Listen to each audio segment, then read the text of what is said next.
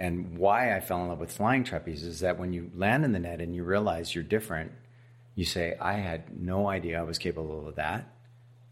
And if that's true, what else am I not, you know, aware that I'm capable of? So the question is this How do regenerative minded change makers like us, who are creating projects designed for environmental wellness, social equity, and security for future generations, accomplish our missions in ways that maintain our ethics without leaving us struggling to survive? Welcome to Regeneration Nation Costa Rica. I'm your host, Jason Thomas, and I've been exploring innovators around Costa Rica to discover what they're doing to contribute to a regenerative nation. Join me on the journey as we explore who's doing what to usher in a new world that prioritizes regenerative agriculture, business models that value multiple forms of capital and a circular economy, communities designed for local resilience, and government initiatives that prioritize the well being of the people as well as the planet. In today's episode, I meet with Jonathon Conant, a seasoned performer and coach of the aerial arts. He teaches trapeze and aerial silk skills in one of the most enriching environments a student could hope to learn them in. We talk at length about Jonathon's practice of guiding students to explore flow state as a tool for unlocking unrealized potential and enriched self awareness. We also talk about a number of the small touches that Jonathon places along his guests' experience, from the first contacts he makes with them by email down to getting them involved in cleaning up each other's dishes after sharing a meal. Jonathon uses the word milieu several times in this interview. Milieu refers to the way that we create and keep our space, and what a significant effect that has on our guests' experiences. This applies even to their ability to assimilate what we have to teach them. I'll have to say, this was probably one of the most fun interview visits I've been on so far. I made sure to arrive to Jonathon's place plenty early in the day to get in on his morning trapeze class. I filmed a little video of the class while I was there. Make sure to check it out on our YouTube channel on the Farm Tour playlist when you get a chance. With all that being said, I'll leave you to enjoy our conversation. I am here today with Jonathon Conant of Airborne Arts. We're in the Diamante Valley of the South Pacific of Costa Rica on a ridgetop overlooking the ocean and many other beautiful things. And Jonathon created this place about eight years ago. And besides your background, why did you come to Costa Rica to buy land and bring your trade here to uh, for this stage of your adventure? Yeah. Thank you for the kind introduction. It's really fun to be able to have a talk with you. I want to start by saying that um, I actually started the business with my partner, Christine Van Loo. Uh, she's a world class aerialist and, and becoming a world class speaker and very talented, uh, smart, and loving person that helped with getting this place off the ground. So, my background is in human development, and I've always been very interested in seeing what I could do to try to align our race into a more peaceful existence. And so, even though I've done oh everything from drudgery work to like you know flying people on the flying trapeze, it's always with the mind of how do I do what I do in a way that helps improve the quality of my life and thus improve the quality of other people's lives. So. The basic answer to like why trapeze, other than the fact that it was sort of sort of fell into my life on its own in a way. But the basic answer as to why is because it's a, a tremendous system for addressing and upgrading people's quality of life. Why Costa Rica? Well, uh, my partner at the time and I looked actually all over the world. And it's kind of funny because we both been coming to Costa Rica. We both loved Costa Rica and thought it was an awesome place to be. But at the time, we had been so many places together and seen so many awesome spaces where this might happen that we just felt like we wanted to go out and see what was the most exotic possibility. But over time, and through the grace of things just sort of falling out that way, the more we thought about the people here, and that's like the indigenous people, the Ticos, and how kind and welcoming they are, how accepting they are of new ideas, the fact that you can get water that's literally falling out of the sky and filtered by the mountain through your tap. I mean, that's a pretty big deal. Mm-hmm. The fact that you could fly here from LA in five hours, like I could fly here quicker than I could fly to my business in New York City from LA sometimes. And the fact that we both really loved it here and kind of understood what the culture was like, I think those were the driving forces of choosing Costa Rica. And when we first came to Costa Rica, we didn't really have a good sense of where we might put the rig in. I had some friends that I had brought down with my first flying rig here about 20 years ago. And we looked in those areas, which were more on the Nicoya Peninsula, but it turned out that um, most of that land was pretty sold out, and the and the, the land had gotten pretty dry, pretty unfertile. Mm-hmm.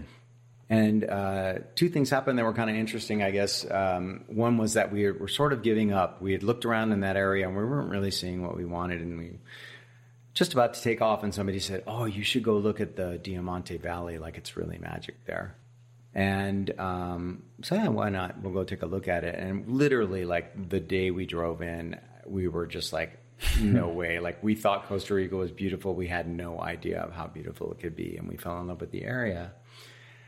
And then we found a piece of property that was unbelievable. It's at the base of the tallest waterfall in Costa Rica. And we made a deal with the guys to buy the piece of land, and we went home and got our money organized to come back and buy it.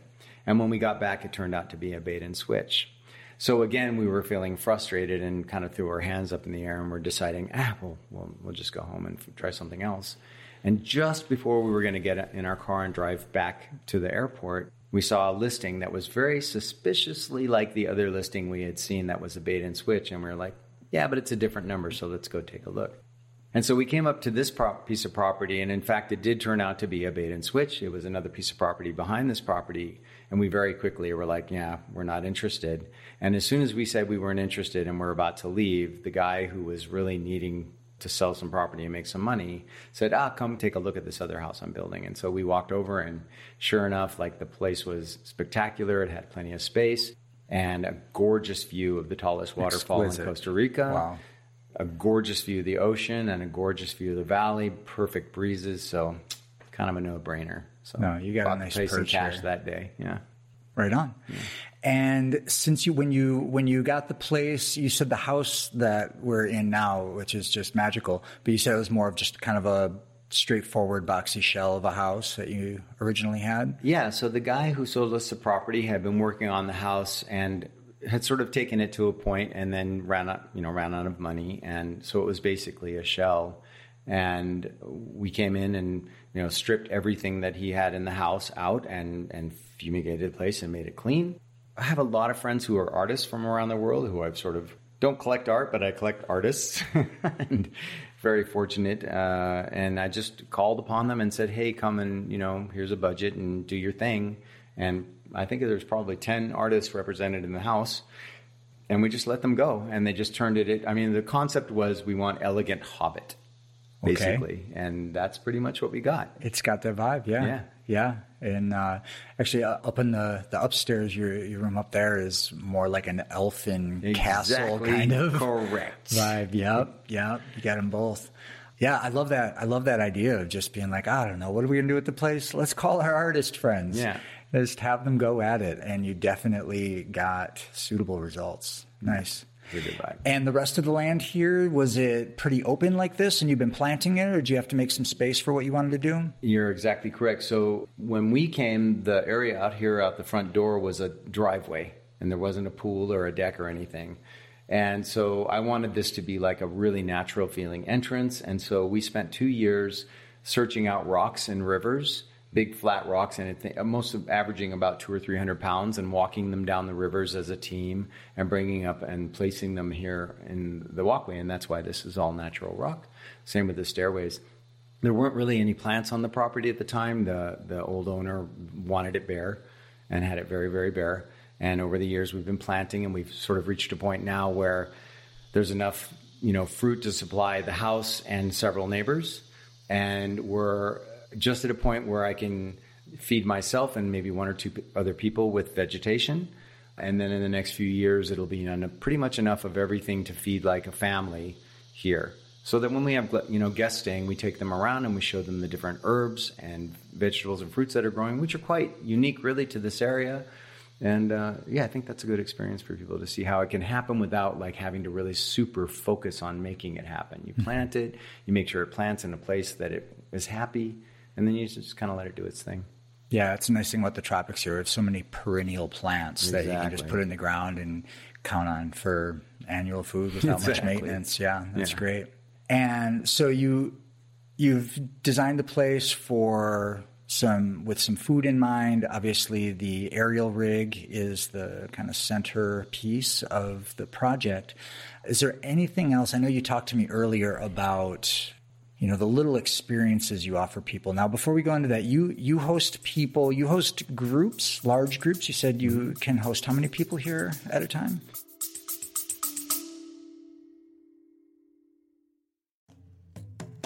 Hey there, fellow visionary leaders, retreat hosts, and community builders. I got a special resource for you. Are you managing a project that has communally used spaces? Would you like to enhance their sense of harmony and clarity for both members and visitors alike? The Community Living Agreements training is for you. Discover how to craft agreements that enhance interactions, reduce conflict, and build a stronger community spirit. It's not just a rule book you'll be creating, it's a living document that makes your project a joy to interact with. Head to regenerationnationscr.com forward slash CLA to access the recordings. To save 20%, use the coupon code podcast. Again, that URL is regenerationnationscr.com forward slash CLA, and the coupon code is podcast. Sharing communal spaces is better with clear agreements.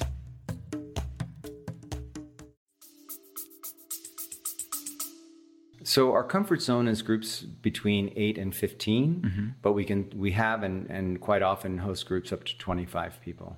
Wow, when you start getting over eighteen, that's a bunch of people. Yeah, uh, that's kind of pushing it to the the edge of the sweet spot, for right? sure, for sure. Yeah, and hosting people, I've hosted people in a, a, wide variety of settings at my place, um, being you know a chef at other places, and uh, well, so on. I've helped with a lot of events so I understand the dynamic of having a new group coming in again and again and again and again. And then in between those groups, you're still doing classes for like folks in the neighborhood, That's right? Correct, yeah. Yeah.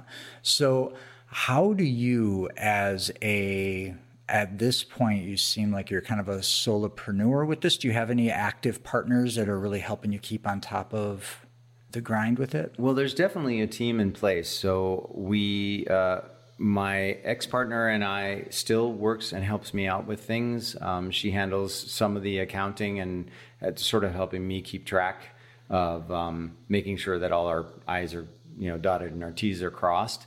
And then we have an accounting team which consists of two people that help us design our spreadsheets that help us track information as as people come and go, and then a, and an accountant.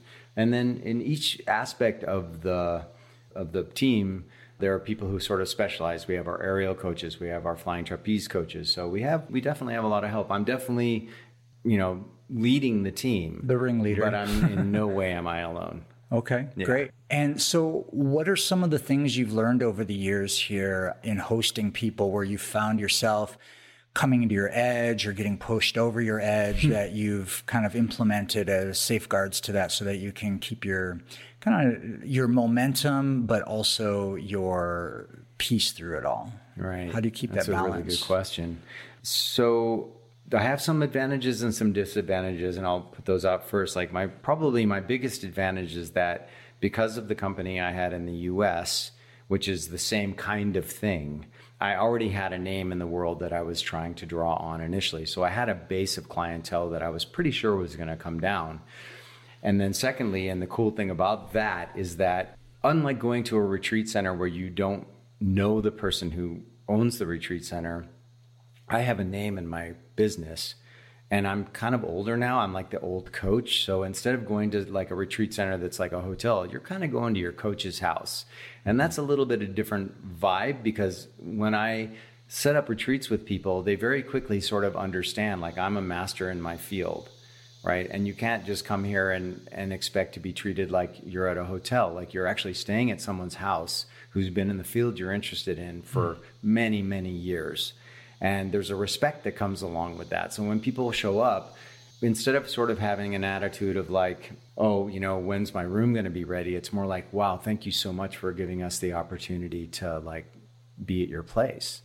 And that has helped me out a lot and it's important for me because emotionally like i don't feel like i am a hotel owner at any level i feel like i'm someone who provides a very particular kind of experience and while i don't need to market that per se it is important to me that people understand that there's a lot of love and investment in this job in this business and that when they come, it's a privilege to be here. Even though they're paying for it, it's still a privilege because if you have, you know, 1,500 to $2,500, you could go anywhere with that money, but where are you going to go where somebody really is going way out of their way to make sure that you have a deep experience for that money? That you're not just getting a few meals a day, that you're not just getting a clean room, but that you're going to walk out of here feeling loved, feeling full. Mm-hmm. So I think that that's kind of like a, a premise for how I do business, which helps me a lot. So if you were to ask me, like, you know, what is one of the foundational concepts of how I do business? I would say do business in a way that garners respect. Make sure that you are feeling respected by everyone who passes on your property because you cannot separate emotionally from your investment. You can look at your place and say, Oh, I've got a hotel. I shouldn't feel upset if somebody comes in and trashes the room. By the same token, if you set up the vibe and the story correctly, people should feel really good about having had the opportunity. And it's as simple as like adding a bit of, like just showing them that you're providing something special, adding a bit of artism, making sure that they feel like they understand why you do business the way you do before they get to you. And then when they get here, welcoming them in a way that makes them feel like, oh, I'm not just like walking into a random business. Like this is somebody's project of love. And I think that that fills everybody's cup up much, much better. Okay, so that's one of the things that you're doing to kind of keep your experience grounded so that you're not being pulled off in all of these distractive directions. You're you're creating an environment so that when people arrive, they know there's somewhere where there's a program going on, mm-hmm. they've signed up for it, and they're going to be taken care of. And more than that, they're in somebody's home. Yeah. And I think that's a lot of the places that I visit, you know, the a lot of the projects, these kind of homestead, eco lodge, mm-hmm. transformation stations, mm-hmm. they are, you know, a lot of times just for whatever economic or space or just desire reasons they're living within the groups that they're hosting and that like you said it really um, it's a very different experience than going to like just a, an eco lodge or a hotel where mm-hmm. you're just going to have your accommodation and your services yeah. and so you do a variety of special things to keep people aware of that. And yeah. I'd love to go deeper into that. But first, tell me a little bit more about is there anything that you are doing now that's different than you were doing when you started? I know you started with lots of experience hosting these types of workshops mm. in your other businesses. Mm-hmm. Is this your first time having like a rural residential kind of retreat center type environment, or have your other business ventures been of that same? That's a great question. I have had businesses that were rural, but never like the retreat center model. Uh-huh. In fact, my other businesses, or the major business, Trapeze School New York, that was all city based. Obviously, New York City, that's you can't get to be more city based than that. So, and that is definitely a different kind of environment. I think there are a lot of things that we're doing differently. Obviously, over the years, you kind of you have to modify or you go under. A couple of the things are, and most of it has to do with getting out of your own head about what you think people want and figuring out what they really want. Oh boy. that you know? is such a good lesson. And yeah. not letting the people who are outliers who want something that's specific draw you into believing that that's what everybody wants. Hmm. So um, it's very easy to say, okay, I'm going to provide this level of food or this level of food service. And then you sort of realize, well, you know, most people don't really feel like they need that much rich food. And when certainly when they're training, they might want food that feeds their bodies in a different way than like having something super elegant and rich. And so you you try to modify and give options so that people are kind of dialing in what it is that they receive from you. But there'll always be the outlier, the person who wants things very specific and very you know, they probably don't even know themselves what they're looking for. They just know they're spending money, they've gone out of town, they've put their lives on hold, you know, maybe they're missing their partners, whatever it is, the need that they're trying to fill causes them to be much more needy than the other clients. And it's very easy to fall into like, oh, well, I guess we have to provide this now for everybody in the future. I think it's important to know that those people are going to be there and you do your best to make them comfortable and happy, but that doesn't need to influence you know your genre you can just continue to do what you see that's working as a general rule mm-hmm. and allow people to still not be happy with your product perfectly and do your best mm-hmm. otherwise you're going to drive yourself crazy mm-hmm. always skipping around trying to make everybody happy you've got to find a really happy medium that allows you to maintain quality of life so there's some value in setting up with your ideals doing a little experimentation but then really paying attention right. and taking notes so that you can, as soon as possible, dial in the standard. Yeah. Right. You know, we were talking about standard operating procedures and how valuable that is mm for streamlining things and even being able to put other people in charge of things. And uh, yeah, definitely in food and things like that, it's good to dial in what you want, but then stay flexible. If mm you've mm-hmm. got somebody who really has special needs, attend to them, but don't necessarily think you need to shift your program for that. Right. You know? Right. What else have you done different over the years? One of the things that I do differently now is I try to do a lot of preloading and preconditioning of the people who come. So when we're doing events, so it's a little bit different when we're leading flying trapeze classes than when we're doing events because the flying trapeze classes are either people who come on a regular basis or people who are doing one-offs. And a lot of that exists within the time frame where the class is happening. But for the events, you're going to have people who maybe have never even been in this environment and they have all kinds of ideas what it's going to be like and they never include the sheer number of bugs that they're going to encounter. That's a big so one. you already know that their edge is going to get pushed because they didn't think about the bugs and they come down here and they're you know it's costa rica it's the most biodiverse place on earth and it's because of the bugs right? They don't think about that and that pushes their comfort zone a lot. So we try to imagine ourselves as a person who's never been here before. And look at all the marketing that's done not just by you you know our company but by all companies and what people's what they're anticipating what their expectation is. And then you put yourself in their shoes. So in the first few years you know maybe we're thinking oh well this is such an awesome space. Of course people are going to be happy. And we're going to provide this thing and of course they're going to love it but what you come to realize is that now you really do have to put yourself in other people's shoes and listen to them report back to you their experience and then preload them before they get here, even, even at the risk of losing a client. One of the things that I've learned, I think I learned it in New York City uh, and other cities, but it's become super, super apparent here is that if there's a chance that you're going to lose a client once they get here because they encounter something that is a no pass, that is a rule that is a deal breaker, it's better to get that done before they get here.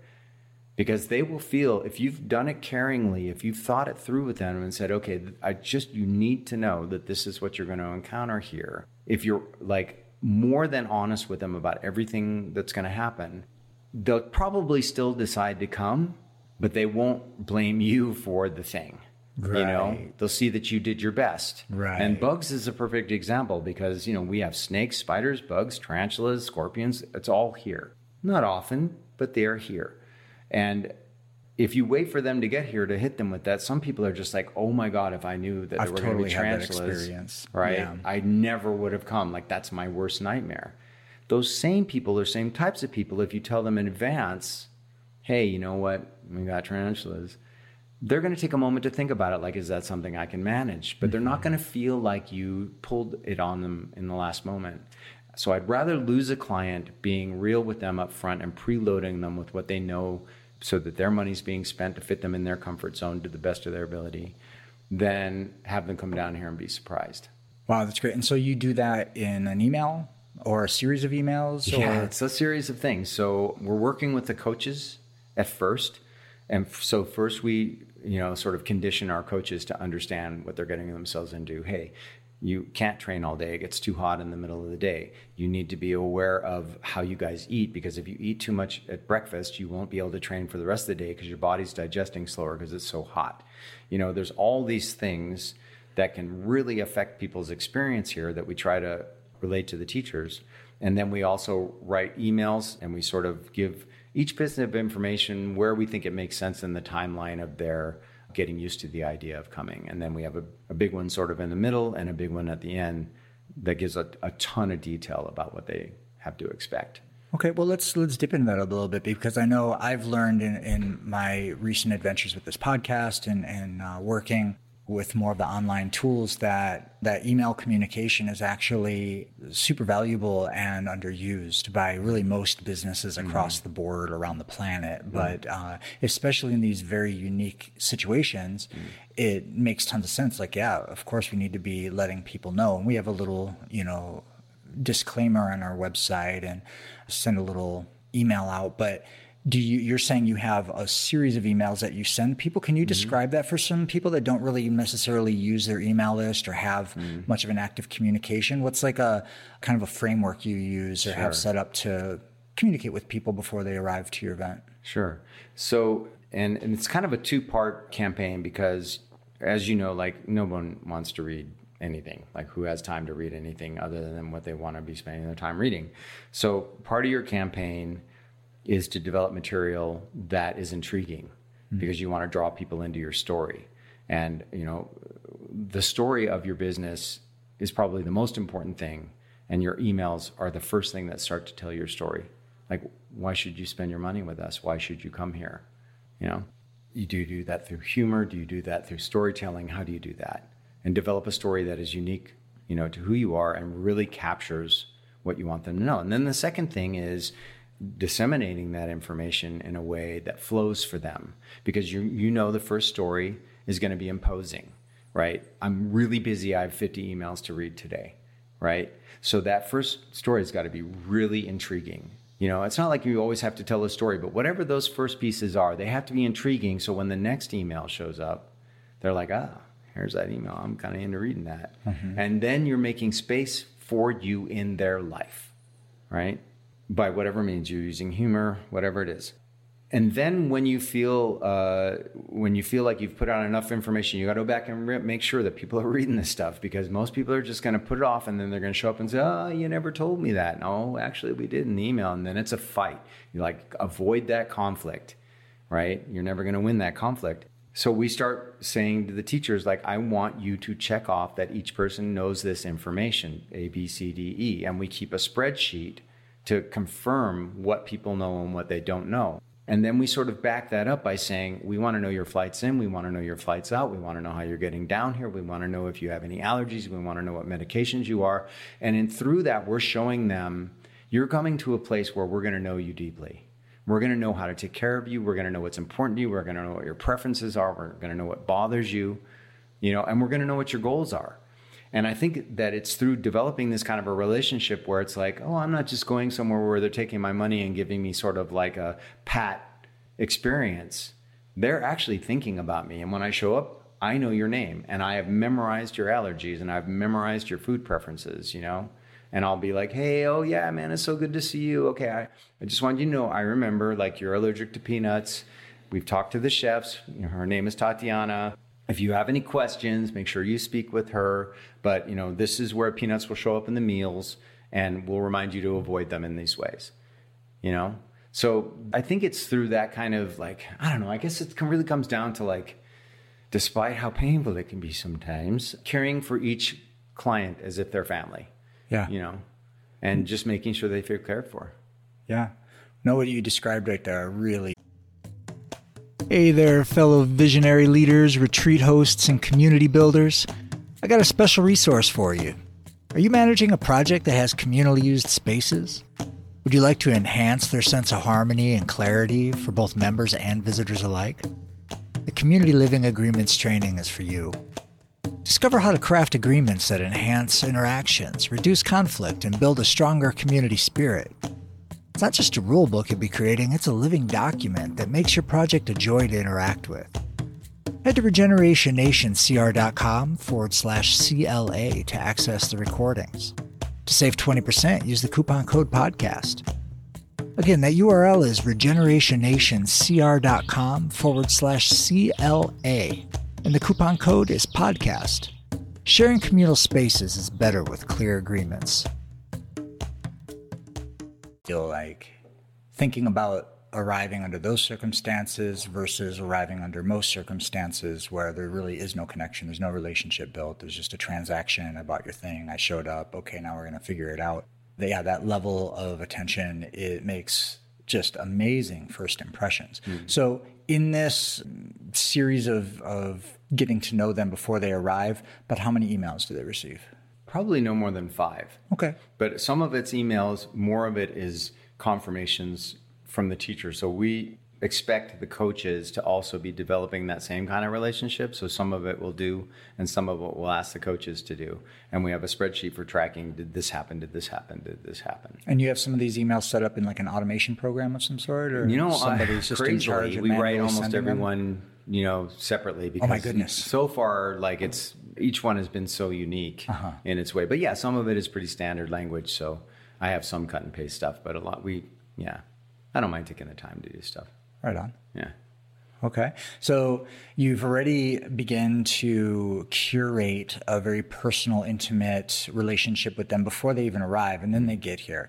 And, you know, there's the superficial, you know, reason of coming of, oh my gosh, the flying trapezes is brilliant, whether they've done it before and they just really want to train, or it's a unique, novel experience that they just want to, like, hey, let's go do that, right? Mm-hmm. Okay, get caught by an ad or something or a, a word of mouth recommendation. But beyond the, the like big upfront draw, and the benefits of it i mean definitely um, you know i can think of benefits of the actual exercise being you know good for not only physical wellness but i know in, this morning when you had me up there there was this very rich experience of present moment. And uh, everything's moving so fast and a single blink of thought mm-hmm. can miss your timing right? Mm-hmm. Timing's everything. Mm-hmm. So being able to stay present enough to listen to your instructions and not be in one's head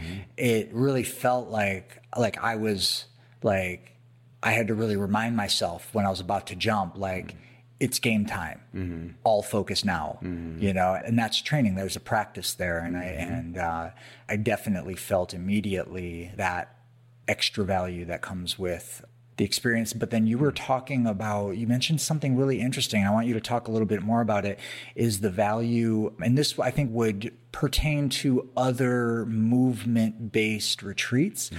and you're talking about something that happens in the body mind connection when one is focused and really present with their body and intentional with hmm. their postures in mm-hmm. all moments versus maybe a normal, less aware state of being. So you mentioned that's kind of part of your program. So share a little bit more about your philosophy and experience with that. Sure.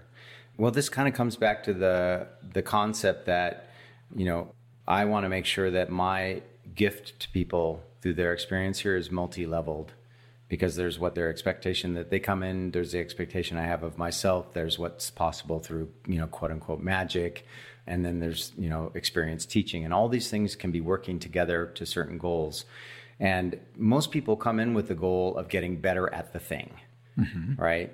But if you sit down and you really ask yourself the question like why do i want to be better at the thing? Well maybe i want to feel better about myself maybe i want to feel more connected to my community. Maybe i want to feel more connected to quote unquote god you know? And so because i know this in my background on human development i sort of boil everything down to if there was one gift i could give through everything that i do what would it be? And my answer is connect people to flow.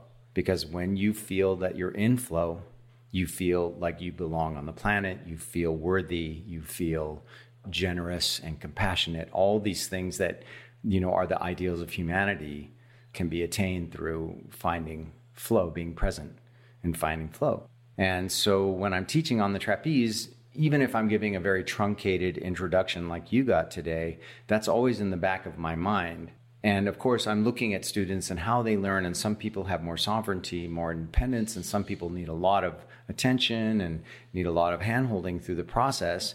But the goal is always flow because if they can even start to sense what it feels like to have a little bit of flow or a little bit more presence in their life, that will ignite their natural desire to seek more of that. Yes. And uh, I have an old saying, which is that if you've never been loved, you don't know the truth of love. Like you just can't understand what it even feels like to be loved. So you can't be expected to behave in a loving way.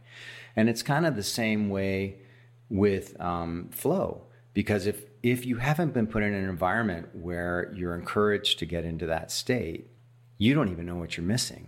You know, and when people talk about their lives feeling two dimensional, you know, most of us are smart enough to say, well, what's missing from a two dimensional life? Well, a lot of times it's being loved or feeling connected or feeling a part of or feeling, you know, uh, like the universe is on your side or whatever it is. That's what kind of stretches life into three dimensions. And so that's the essence of what we're trying to accomplish. And all of the details of if you're getting better or not become very secondary to that process. Awesome. Yeah. And this is you know, this comes into just mindfulness practice and applying it to all things, right? And so I'm thinking about this concept and I'm curious if we can explore because there's a command with being on the trapeze that like it's so unique and it's just like when you're in your head you realize like that was the wrong place to be mm-hmm. i need to really let go be in the flow aware mm-hmm. listen move mm-hmm. be with the rhythm so that commands it but obviously, we know that there's a lot of ways to bring mindfulness to what people are doing. And I can imagine that being on the trapeze, while it does enhance the likelihood of attaining that point of reference mm-hmm. of flow state, mm-hmm. um, I can imagine that it's very easy to have a different type of instruction that just keeps you in your head and you're like just fumbling longer. And you, it seems like you have a little bit more of an art of bringing people to that point of reference mm-hmm. quicker than they would on their own. Mm-hmm. And I'm guessing that you would be able to do that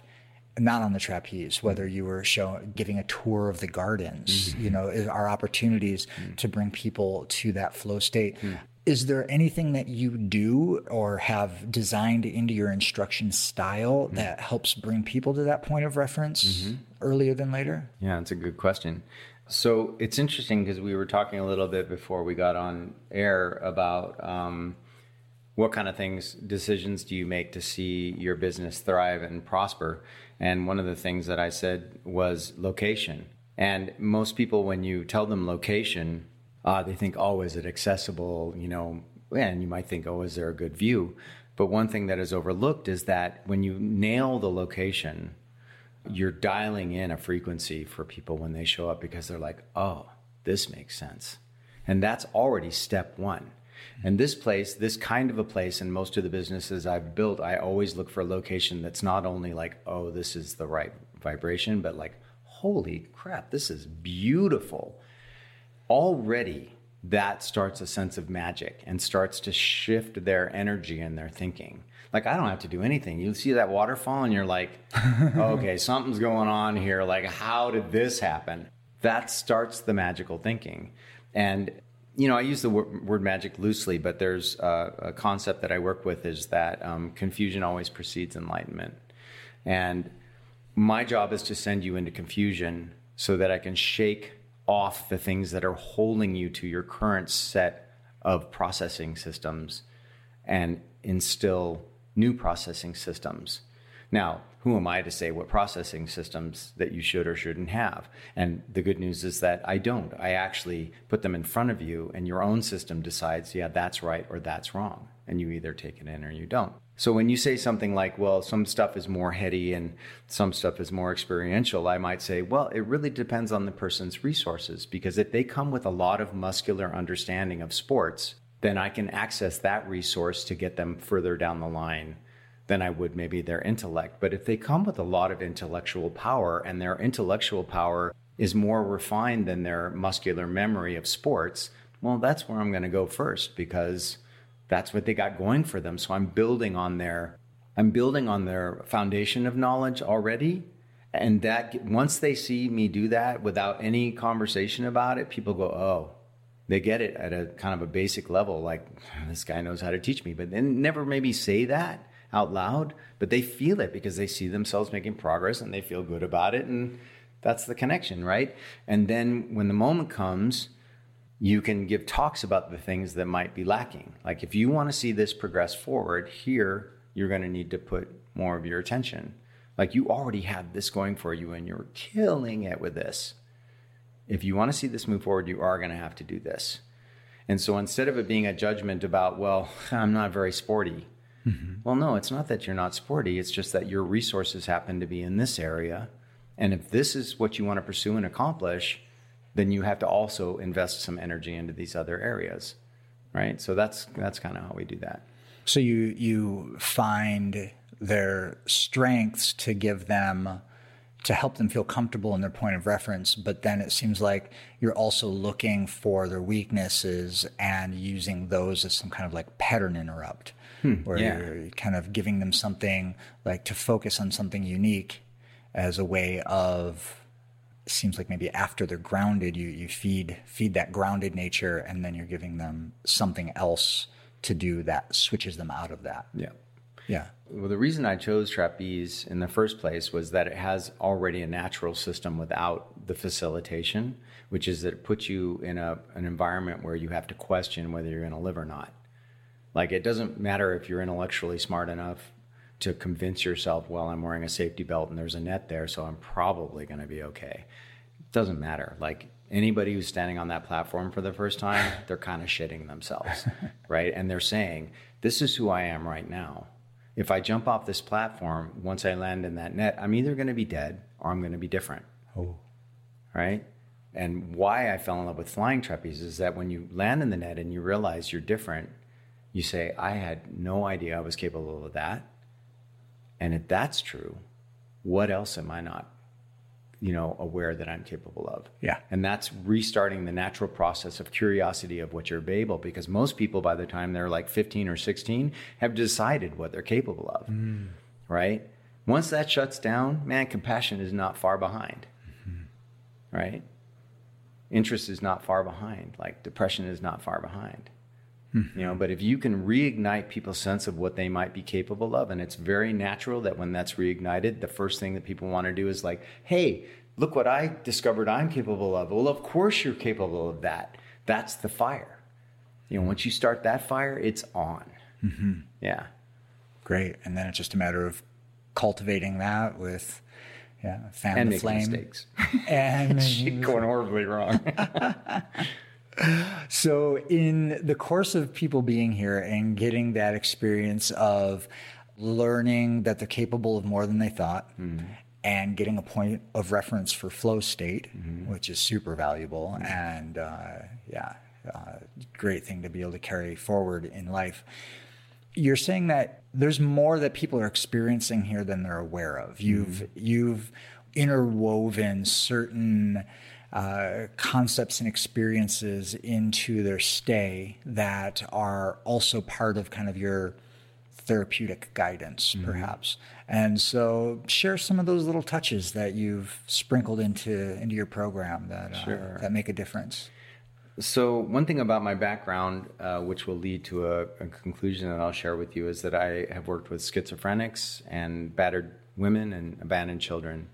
And doing that kind of frontline work, you get a really close look at how people enter the therapeutic environment. And one thing I think most therapists learn is that therapeutic relationships are absolutely critical because you just can't depend on your friends and your family for everything. That being said, the expectations when someone enters a therapeutic relationship are such that you almost expect a whole new line of defense and resistance to the thing that you're doing. Like the minute you meet somebody and they say they're a psychologist, people's, you know, hackles go up. Or if you say, I think you need therapy, there's just a lot of like not good press around that. So I think it's absolutely important to hold your concept of what is therapeutic in sort of a nebulous area where you can activate with it and take action on it and have systems that are developed around it without ever having it so concrete that you get fooled into thinking you're doing more or better than you can because it's really up to the individual to take their own step forward right? And also we don't talk about it. Like it's fight club. We don't talk about fight club right? It's therapy. We don't talk about therapy because I don't want to deal with the resistance that people will bring if I call it therapy. But by that same token, I can't have an expectation of a therapeutic outcome. I can only try to find systems that I know generally consistently deliver a particular kind of outcome and do my best to deliver them to other people in the most compassionate, thoughtful facilitation I can. Because once I start thinking I'm doing something, I'm making you better, I'm giving you an opportunity, it breaks down. But if I build an environment where systems that I have seen have worked in the past, for example, you enter the kitchen, you feel welcomed by this beautiful sun. You may not even be aware of it, but the look on the sun's face, man, just makes you feel like awesome. Right away. You know, and there's a poem that goes around the top of the room that most people don't notice until their, you know, third or fourth day here, but it's a Rumi poem about staying present and staying awake. And just there are all these pieces that I've put in that you may or you may not notice, but as a general rule, I have seen them have a particular kind of influence on people. And if that person is ready for that piece of work or ready for that movement, that thing will influence them to that movement. And if they're not, that's okay, no problem. Okay. Yeah. So you're using aesthetics, you're using imagery, words, Tell me more. What what other little things are you you weaving? What other people things are people s- subliminally finding sure. that are enhancing their experience? Well, I'm you know it's it's funny because we use like these words that are kind of a little crunchy granola, but um, milieu to me is very important. Like when you walk into a space, not only how how clean it is, but how it's clean has a lot to do with how people experience that space. And um, I notice for myself when I walk into a space, a space can be cluttered, but if I feel like my awareness can kind of reach out into all parts of the room without feeling icky, without feeling icky, uh-huh. I start to feel safer. And the safer I feel, the more open to ideas I feel, the more energy I'm bringing, the more presence I'm bringing. If I can get 10 people feeling like that, then it's on. Right? We just had a retreat here recently where we had, you know, five people who didn't know each other and they all came into the space and they all had a very similar reaction to the space and the environment and the way that we sat down and talked and and that I speak honestly and I'm not trying to you know um, I'm not trying to condition them to think that it's a particular thing. I'm just conditioning them to be ready to take whatever it is on. And I speak very honestly and I swear a lot and so there's no there's no pretense that I'm trying to make it pretty and I, I think that in this particular case, you know, with their own stuff and bringing in their own like vibes, like they really sparked it off together and they bonded super tight. And by day three, they were talking about like really powerful concepts. And I'm like, I left the room because I don't know. This thing is taking care of itself now. I don't need to like best. manage that anymore. Mm-hmm. Right. So, yeah.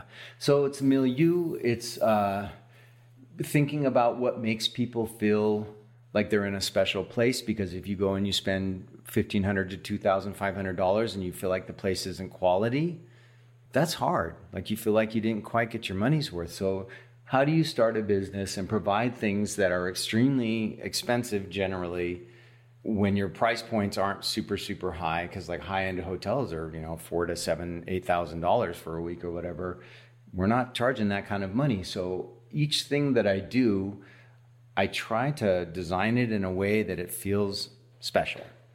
Okay. And so that when they see it, they're like, oh, I didn't think of that. Like I've got hammocks strung all over the place. And when people walk in, one of the first things they say is, look at all the hammocks. Because like all year long, they're just like, I would love to lay in a hammock.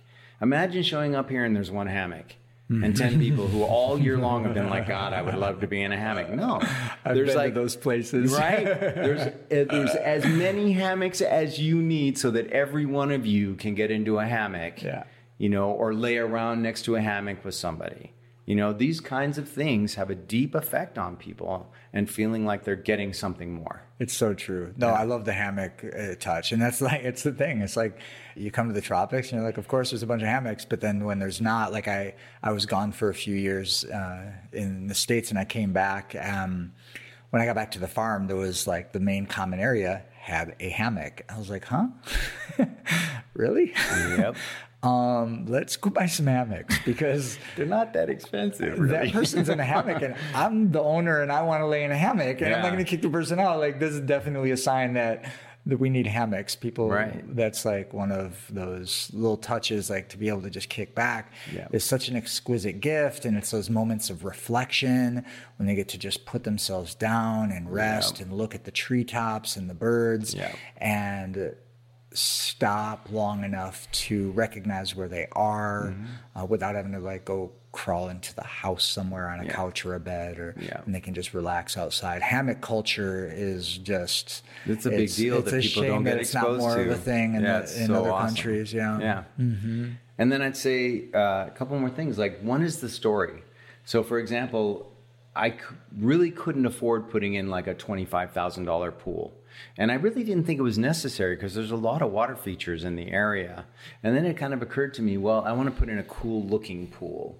And I put in a kind of cool looking pool that feels very natural and it makes sense with the space because you can get in the pool and look at the waterfall. And at night, there's a fireplace as part of the pool. So we light these fires and you're in the pool and there's a fire and that's really cool. And everybody sits around in chairs and plays music. It's just cool. But you also want to think about the story of what you have and how to resource the other things that are around. So when people show up here and they're like, "Oh, that pool is so cool," and I'll be like, "Yeah, but you just wait because I'm going to take you to this awesome river, and then I'm going to take you to the like top of this waterfall, and we're going to lay at the edge of the waterfall, and the water's going to flow over us uh, as it falls down this you know 300 foot fall."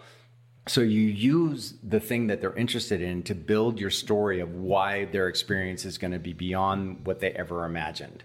And mm-hmm. that's really cool. So they're here and they're not even at the waterfall and they're already excited they're already about the waterfall. Psyched. They're yeah. already super psyched. And mm-hmm. they're already, the first day, they're already thinking ka-ching, ka-ching, ka-ching, you know, and their idea about the value they've gotten for their money is already satisfied and now they can relax. Because what do you do when you first get to a hotel? You're like, how nice is the bed? How nice is the food? How nice was the person at the thing? Uh-huh. Right? So, and if you're aware of that and that happens within you, how do you address that with a client when they show up so that you're answering that question before they even know they're asking it, really, is what it is. And then the last thing I would say is there are a lot of experiences that you can give people that they don't even think that they want because they haven't had that experience in their life. And one thing that I learned as a kid, because I was not a very helpful kid when I was young. And then some things happened that sort of opened my eyes to like why it's cool to be helpful to people. And after that, like for example, I would never help with dishes when I was a little kid, right? And when I got older and started seeing the value in doing that, there was a day when I was standing at the sink with my aunt, you know, and we both had our hands in the warm soapy water and we're talking about our lives and experiences. And I just kind of realized, whoa, like this is a kind of bonding I never would have had had I not come to the conclusion that being helpful was a good thing. Right. And so instead of us like taking up everybody's dishes at the end of the night, we have everybody wash their own dishes. And on the surface, it's kind of like, wait a minute, I gotta wash a dish. But inevitably, people through the process of helping and, and being together, accomplishing things together, as simple as that, and the sensuality of the experience is that bonding is like essential. And so you're always looking at how people interact on your property and not you know you think about where do they need to be separated from each other where do they need to feel a sense of autonomy mm-hmm. and where can we give them opportunities to be a community Golden. that are limited that don't force them to like have to face all their stress about it but give them a moment of that to take home with them yeah so those are the kinds of things i think about okay hey let's touch on that again so washing their dishes together and having that give me another thing or two that you do to help bring community intentional intentionally bring community into uh, the program Okay. Um, well, one thing that you know you're likely to experience if you come to Airborne Arts is that you're going to be sleeping in a dormitory, and usually when I go to a hotel, especially if I spend as much as I spend coming here, I want my own space. But the truth is, and I think this is true for a lot of people, that what we're most comfortable with and what we think we want or need are oftentimes very different things. And I think that when we're kids and we get the opportunity to go to camp, and even though we have to listen to the kid next door snoring or somebody's farting or whatever's happening that's kind of annoying, there's something that you get about going to sleep with people in the room and people talking and everybody falling asleep while they're talking. There's something that you get about waking up in the middle of the night and hearing other people breathing or, or like noticing someone else is awake and reading and that you're that you're there with them or waking up in the morning and having everybody start talking about the day. There's something about that experience that i think is essential. And if there's any way that i can get people to get comfortable with being in a dorm That's where I want them to be. Now, I do have private spaces, and sometimes people come and they'll start in a dorm and they're like, I just can't sleep. And then we'll move them mm-hmm. into a private space. Of course, you know, we're going to do our best. But if there's any way I can give the people that experience, I think it's absolutely essential for us feeling a sense of belonging, you know, to sleep in the same room with other people. It's just such a special, special experience. I'm really glad you shared that. That's a unique take on the dorm experience. Often it's seen as like, the budget, you know, well, if I have to kind of experience. But no, that's that's a really deep insight that it, it does. It fosters, you know, besides uh, maybe a sense of community and getting to know each other well. But I think it's really is valuable for people. Again, those pattern interrupts. If they're not used to being among other people, you know, we wake up every day with very similar morning routines or thought patterns. But all of a sudden, when there's other influences, it triggers us into different patterns, different mm-hmm. thought processes, mm-hmm. different examinations of the day. You might see somebody that's really just woke up with a brilliant vibe. They're mm-hmm. just happy to be awake, and then that's all of a, a sudden point. it gets to infect everybody. Yeah, and um, yeah, no, I love I love that's that cool. uh, the dorm experience. Yeah, it is. It's rich. It's valuable, and uh, it's worth having for mm-hmm. those that are. It's a unique experience. Yeah. Mm-hmm. Great. Well, I've taken up a bunch of your morning here already, I, and I guess we're into the afternoon already. Thanks yeah. so much for your time. My pleasure. Thank um, you. Is there anything you want to say to listeners that might be wanting to buy land and build a retreat center and do something special, practice their trade, and invite other people in for experiences? Any words of advice or uh, encouragement or otherwise? I guess the main thing I would say is, you know, as you we get excited about our ideas. And it's important to defend a good idea. You have to defend a good idea. But don't defend that idea to the extent that you're missing obvious things that might cause you to need to modify that idea. And there are a lot of people who come to Costa Rica with an idea and they start something and they fail because they're so focused on their idea then they may not be aware that someone is doing that same idea and has done it well right next door, and that's not a good environment for competition. So make sure that you challenge your ideas and that you have people who are already existing in the space challenge your ideas because a good idea can survive the scrutiny of what's actually happening in a space.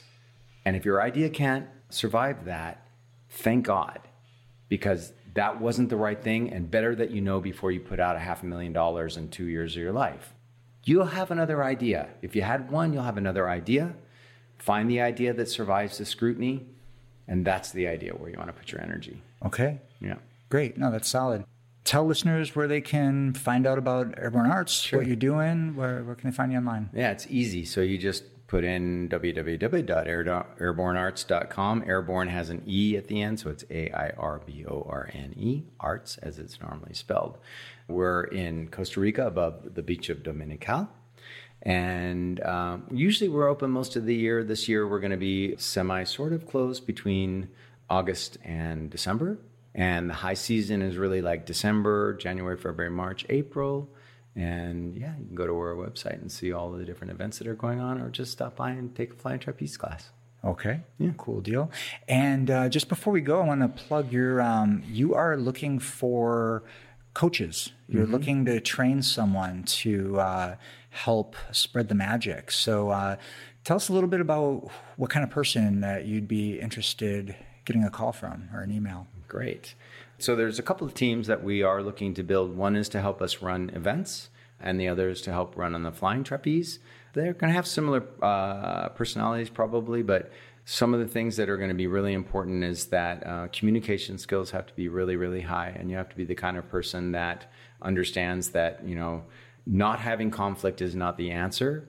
Having conflict with the intention of getting back to understanding is the answer, mm-hmm. and um, your sense of milieu has to be very high. So if you haven't been complimented on your ability to keep a space beautiful and clean, probably you're not the kind of person that should be doing this kind of work. Like if you're just like if people aren't just falling over themselves for your space, right? Organizational skills, obviously, and also you have to have like a personal sort of thread of what's why are you doing this? Because if you're coming here because you want to be in a cool place doing cool stuff, that's not enough mm-hmm. If you're coming here to make money, well, that definitely is not enough. if you're coming here because you're looking for an opportunity to challenge your understandings about how you're going to do your best work in the world and have that refined through experience, you're probably the right kind of person. Mm-hmm. And are you you're looking for people that specifically have aerial trapeze skills, or are is there kind of open to training people? Or I am definitely open to training people. You just need to be aware that there's like one or two jobs, aerial jobs that you can learn in a month, and but most jobs on the flying trapeze to become good at them and to actually become a value to the team can take anywhere from a year to two years just to get basically good at it. Mm-hmm. So if you wanted to work on the aerial or trapeze team and you came in with basic skills already, that would be a big plus mm-hmm. for sure. Mm-hmm. Yeah. all right, great. yeah. Well. Absolute pleasure. Thank you so much. you so uh, happy trails on your your adventure coming up, Okay. and uh, yeah, great to be in touch. Cool. Thank you so much. Hey there, hope you enjoyed the episode. Are you stewarding a land project and hosting guests? I've put together a unique tool for you and I'm giving it away for free. If you'd like to create a virtual tour of your farm or retreat center, my virtual farm tour guide is a step by step companion to showcasing your space in a whole new way.